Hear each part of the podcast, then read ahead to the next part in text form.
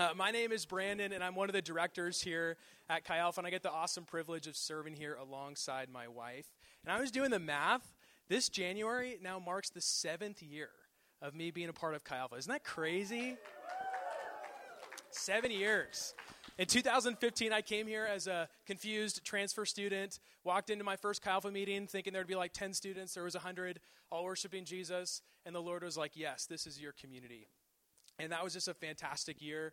Uh, the next year in 2016, I said yes to being a facilitator. And so I co facilitated my first core group with one of my lifelong friends, Isaac. Uh, in 2017 and then 2018, I decided to do the Chi Alpha internship here for two years and would highly, highly recommend. And then in 2019 and in 2020, I worked alongside Michael on his staff team.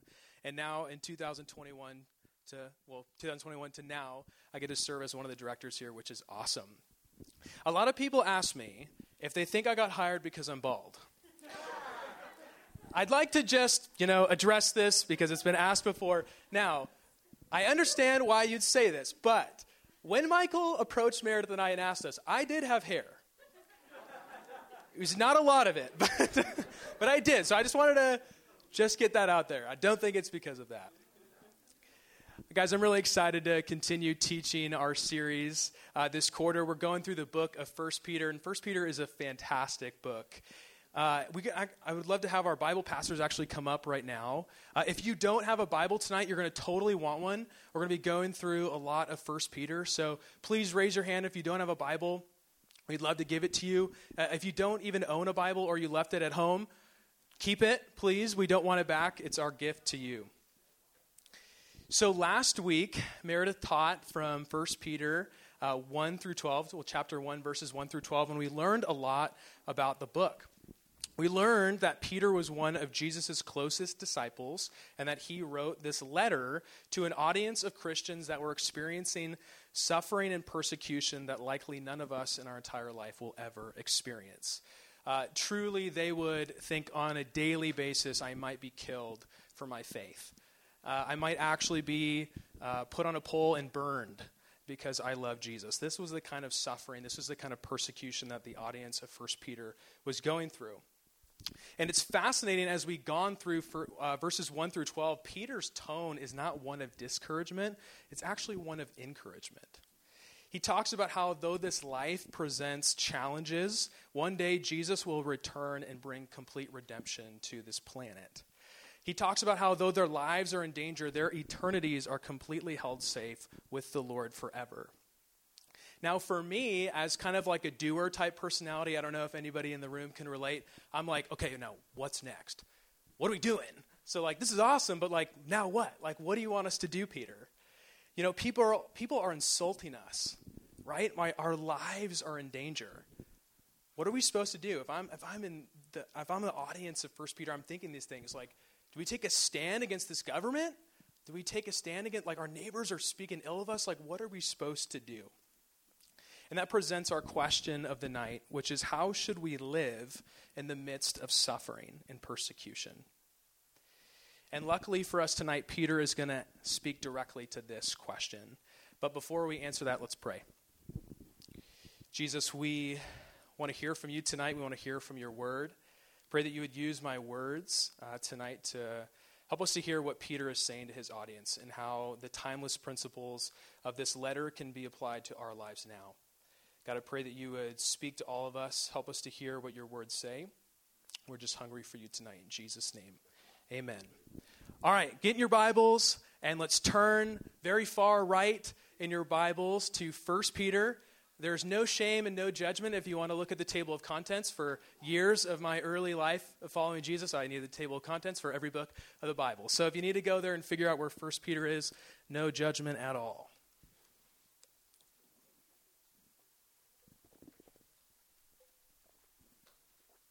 We're going to pick up where Meredith left off. We're going to be in verse 13 of chapter 1, and we're going to read through chapter 2, verse 3. So keep going to the right, past Hebrews, past James, and you'll end up at 1 Peter. This is what Peter says, starting in verse 13. He says, Therefore, with minds that are alert and fully sober, Set your hope on the grace to be brought to you when Jesus Christ is revealed at his coming. As obedient children, do not conform to the evil desires you had when you lived in ignorance. But just as he who called you is holy, so be holy in all you do. For it is written, Be holy because I am holy. Since you call on a Father who judges each person's work impartially, live out your time as foreigners here in reverent fear. For you know that it was not with perishable things such as silver or gold that you were redeemed from the empty way of life handed down to you from your ancestors, but with the precious blood of Christ, a lamb without blemish or defect. He was chosen before the creation of the world, but was revealed in these last times for your sake. Through him you believe in God, who raised him from the dead and glorified him. And, and so your faith and your hope are in God. Verse 22. Now that you have purified yourselves by obeying the truth, so that you have sincere love for each other, love one another deeply from the heart. For you have been born again, not of perishable seed, but of imperishable, through the living and enduring word of God. For all people are like grass, and all their glory is like the flowers of the field. The grass withers and the, gra- the flowers fall, but the word of the Lord endures forever. And this is the word that was preached to you. Therefore, rid yourselves of all malice and all deceit, hypocrisy, envy, and slander of every kind. Like newborn babies, crave pure spiritual milk, so that by it you may grow up in your salvation, now that you have tasted that the Lord is good. It's a really awesome section that Peter writes here. Uh, and I would summarize this section into kind of like three categories. Uh, I'd say the first part of Peter's letter is a call to a holy life that he gives his audience. So the first part is a call to a holy life. The next part is why we are to pursue holy lives. And then the last part is practical application of a holy life. So it's a call to a holy life, why we pursue holy lives, and then practical application of holy living. So we're going to break these down. So, what are some things that come to mind when you guys think of the word holy?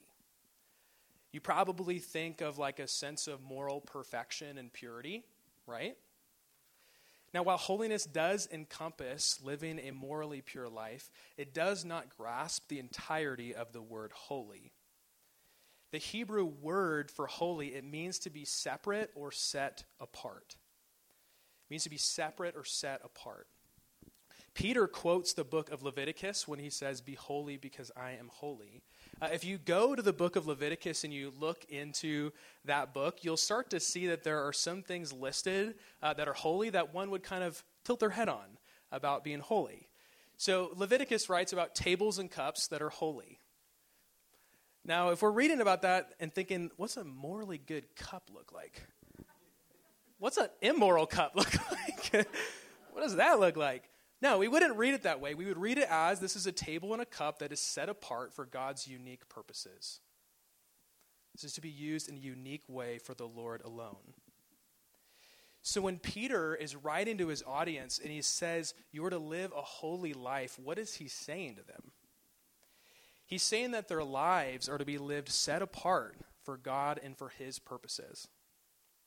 Their lives are not to be lived for their own goals, their own pleasures, their own glory. Their lives are to be lived set apart for God and for God's purposes. When Peter writes and he says, Guys, live fully sober, he's saying that in the midst of persecution, in the midst of suffering, it's really easy to get lulled back into old ways of living that are self centered.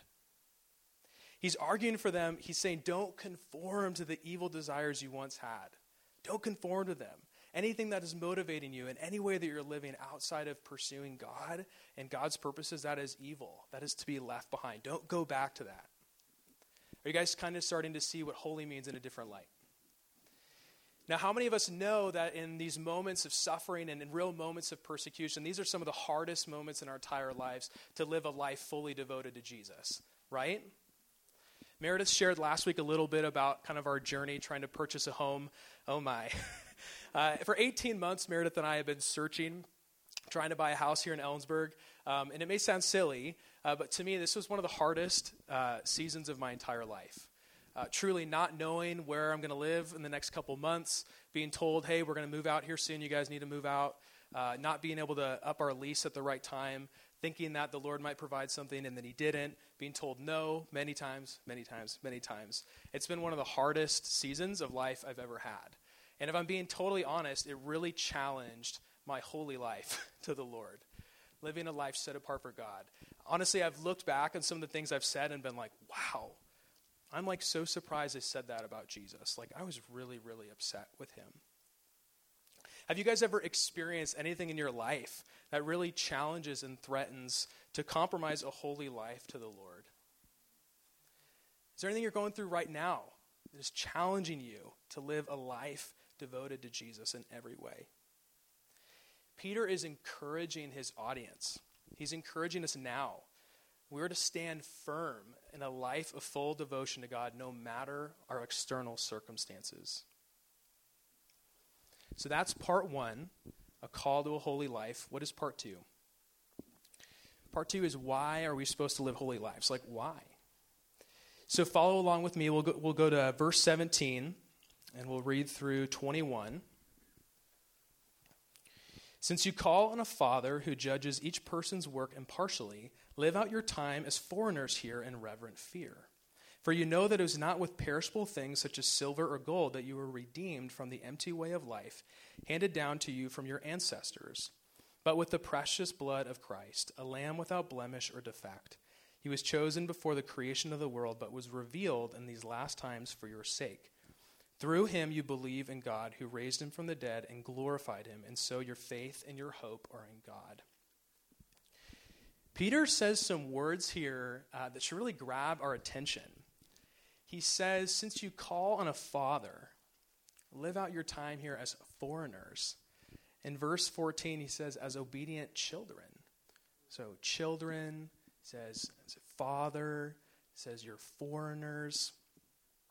Guys, living a life of holiness devoted to the Lord is a very relational action. It's a very relational thing that we do. And Peter's making a very clear statement here to his audience. He's saying, guys, you belong to God. You don't belong to this world. You don't belong to its evil desires. You don't belong to your culture and its destructive values. Guys, you belong to your heavenly Father. And this love that the Lord has, it goes two ways. Not only do we love him, but he deeply, deeply loves us. And he's gone above and beyond to show you just how deep that love is. In verse 18 and 19, Peter says, You know, it was not with perishable things, such as silver or gold, that you were redeemed from the empty way of life handed down to you from your ancestors, but with the precious blood of Christ, a lamb without blemish or defect. If you remember last week, Meredith shared about how important it is to understand culture and context when we start reading Scripture. She even said it's, it's helpful to kind of time travel back and ask what, what is it that this audience was going through? What is the context? What is the culture if we really want to truly understand what the Lord is saying? If we think about Peter and these words he said, these would have grabbed his audience's attention right away because a huge part of their culture was slavery. So, back in the time of First Peter, it was very common if you had a significant amount of financial debt, like college, and you couldn't pay it back, what you would do is you would sell yourself into slavery. So, somebody would completely own you, you'd be their property, and you would work until you could finally pay off that debt. And then, after you paid off that debt, you would still be owned by them. And if you wanted to redeem your freedom again, you would have to pay your master, your owner, until you eventually received freedom or if somebody else was going to pay it for you. So when or sorry, when Peter is writing here and he says you were bought by the blood of Christ, he's literally reminding his audience the gospel truth that before Jesus they were slaves to the devil. That their life before Jesus, it was actual slavery.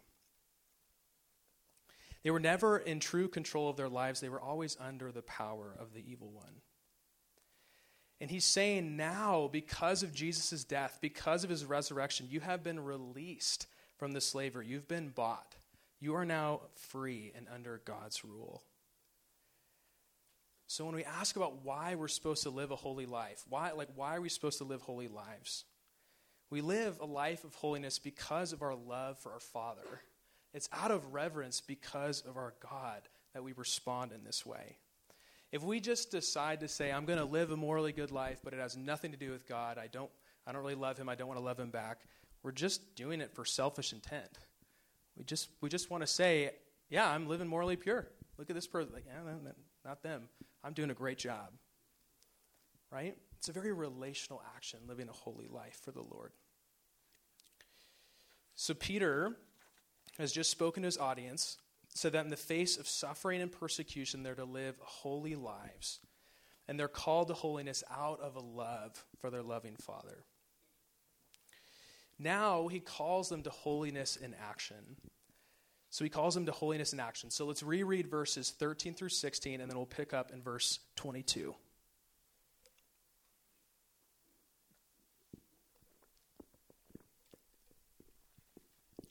He says, Therefore, with minds that are alert and fully sober, set your hope on the grace to be brought to you when Jesus Christ is revealed at his coming.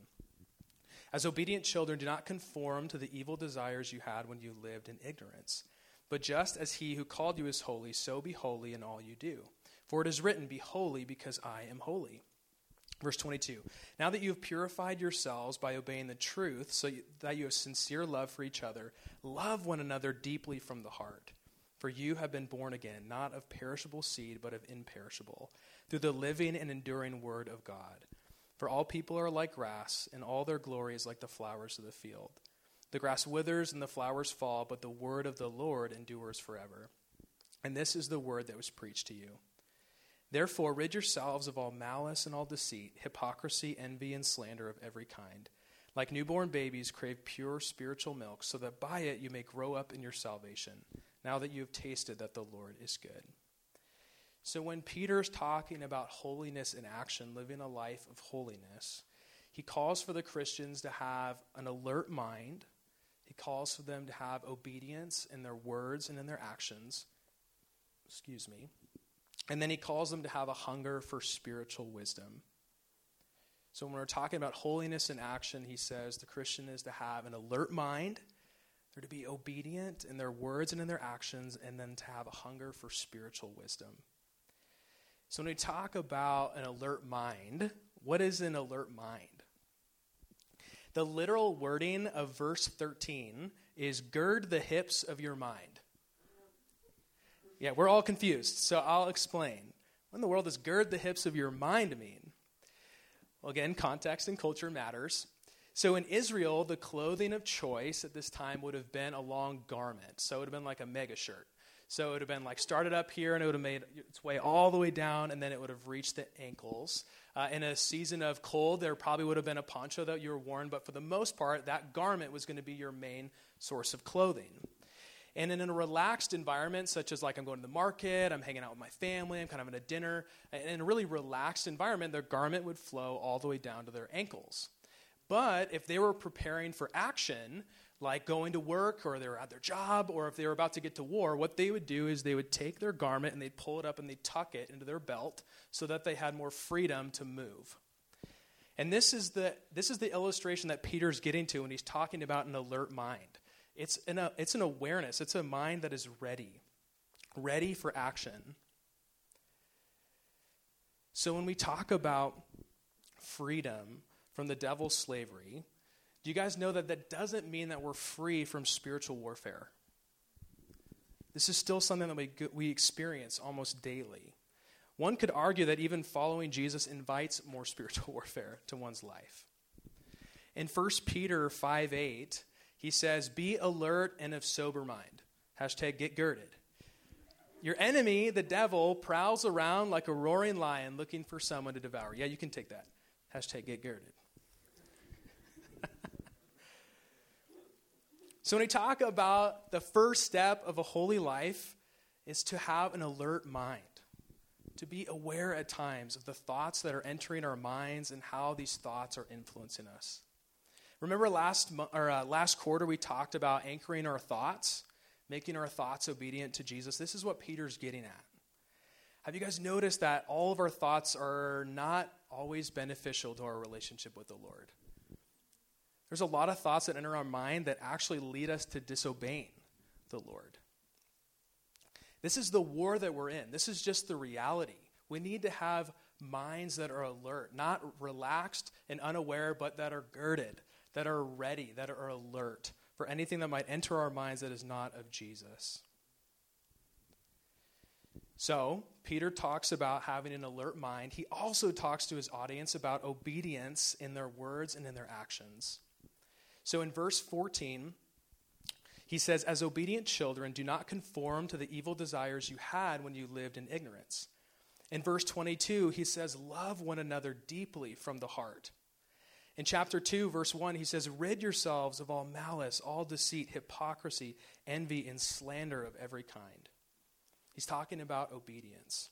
So, what does obedience in action actually look like? Well, he gives some examples.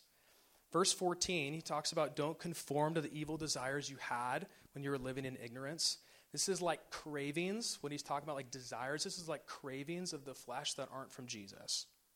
So we could talk about like sexual sin, could be an example, uh, idolatry, wanting to worship anyone or anything outside of the, li- the living God, uh, living for ourselves and not for the Lord could be one example.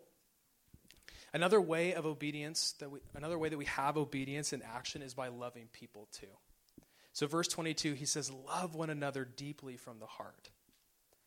So, how many of us know that loving people is it's more than just words? There's also actions we can take to love people.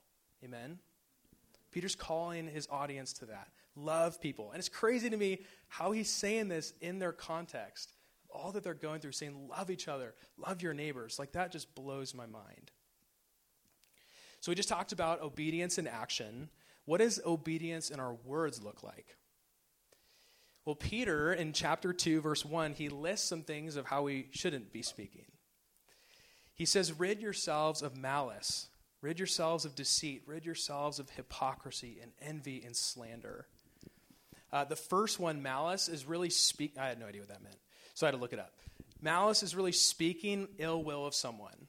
If you're speaking malice, you're speaking in a way that you actually want to hurt somebody. Like, I'm speaking something I want to hurt you if we're speaking deceitful words, uh, these are words with like ulterior motives. So, like if I gave Nathan an affirmation, but I just wanted Nathan to like me more, I didn't actually mean what my affirm- affirmation meant, that would be words of deceitfulness. When we're talking about hypocrisy, these are words that would be contradictory of our actions. So, if I'm saying something, but then I live a totally different way, that would be hypocritical.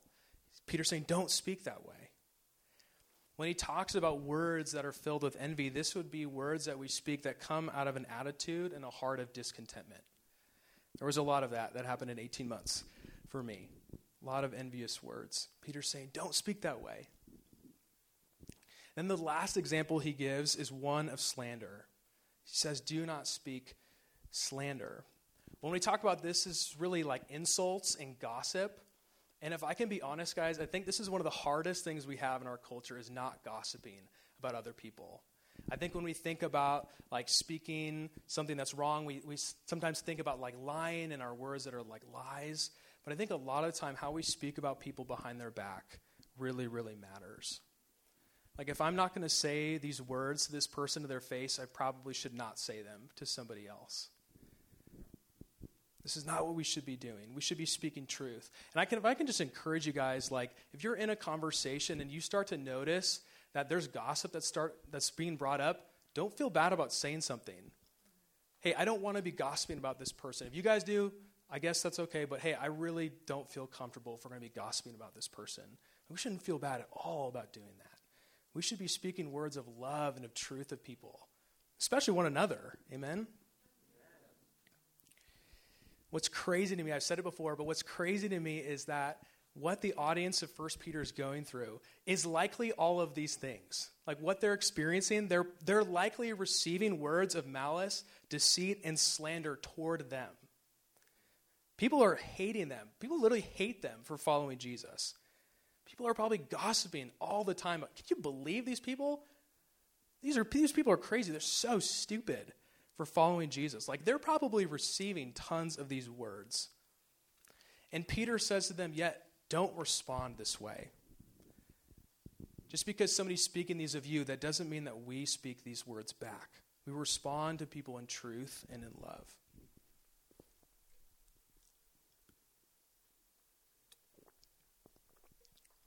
So when we're talking about obedience in our words, guys, God's people living holy lives, we don't use words that tear other people down. We don't use words that are insulting and hurtful behind other people's backs. We don't speak words that contradict our actions in our life. We don't deceive other people with words that have motives outside of love for them. Malice, deceit, hypocrisy, envy, slander, these are the opposite of how God's people should be speaking. We should be speaking in truth and in love with the intent of uplifting people and not tearing people down. Can I ask, is there anything from this list that the Lord might highlight tonight that needs to be repented of? should always be seeking the Lord for that. So, as we kind of come to a conclusion tonight, the next thing that Peter encourages his audience to do is to seek out spiritual milk so that they may grow up in their salvation. What is Peter getting at? Well, as a baby needs milk for physical growth, so Christians need spiritual milk to grow up in their faith. Following Jesus is not a one time commitment, it's a daily walk of obedience. And in order to walk daily in obedience with the Lord, we, we need wisdom. So, how are we supposed to receive that? How can we receive spiritual wisdom? Well, I've got a list for us, I believe. The first one is just read your Bible. Just read your Bible. Try to find time every single day to get into God's Word, learn from God's Word, develop a personal relationship with the Scripture where someone's not just telling you what it means, but you're actually diving into the Word. You're actually learning every single day from God's Word. Another thing you can do is you can attend church every single week, keep coming to Chi Alpha, keep going to core, and keep receiving teaching on God's Word. It's totally okay if you don't know everything, it's okay to be taught something. So we can go to church, we can go to Chi Alpha, we can go to core. We can apply God's word in every aspect of our life. So if we're reading the word, we're hearing about the word, but we're not applying it to our word, that there's something off, guys. We need to be applying God's word into every aspect of our life. I wrote this one down just after Ethan's announcement, but you could totally go to discipleship class. That's an awesome way to receive spiritual milk this quarter. Go to discipleship class. There's going to be so much that we talk about that is so applicable to our daily walk with Jesus. And then my personal favorite was I get to process everything in my one on ones. I used to love that. I'm going to tell my, one, my facilitator every single thing I'm learning, and I'm open to their, their challenges and their growth that they might encourage me to take. So we can process all this in our, in our one on ones each and every week. And then the last thing is that we can share Jesus with everyone around us. Right? So God's purposes, we're talking about living holy lives for the Lord. Uh, God's purposes are not for us just to soak up kind of a self help uh, manual and not actually do anything with it. God cares about us actually speaking his truth to the world too. He cares about other people knowing him. So we need to be open to sharing Jesus with everyone around us. Worship team, you guys can totally come on up as we officially come to a close. Uh, as we conclude tonight, I just want to ask you two simple questions. Uh, you can process this in worship. You can bring it to your God time tomorrow. You can talk about it in your one on one. My first question, pretty simple. What did you learn tonight about living a holy life? Did you learn something new about what it means to live separate or set apart for the Lord? Did you learn about why we live lives set apart for Jesus? It's not for us, it's about Him. The second question is how will you take another step of obedience in your faith? Is the Lord calling you tonight to be more obedient in your words, in your actions, maybe in some of your disciplines? Let's be thinking about those, and I will pray to close. Lord, thanks that you care about us living holy lives, and thank you that you empower us by your Holy Spirit to do those things. We know that without you, we couldn't do these things, and so Lord, I thank you that you uh, are going to grow these things in us. Thanks that we get an opportunity to live our lives for you in every way that we can. I pray that as we go to this time of worship, help us to process what we learned tonight, to apply them to our lives, and we do it all because we love you. In Jesus' name, amen.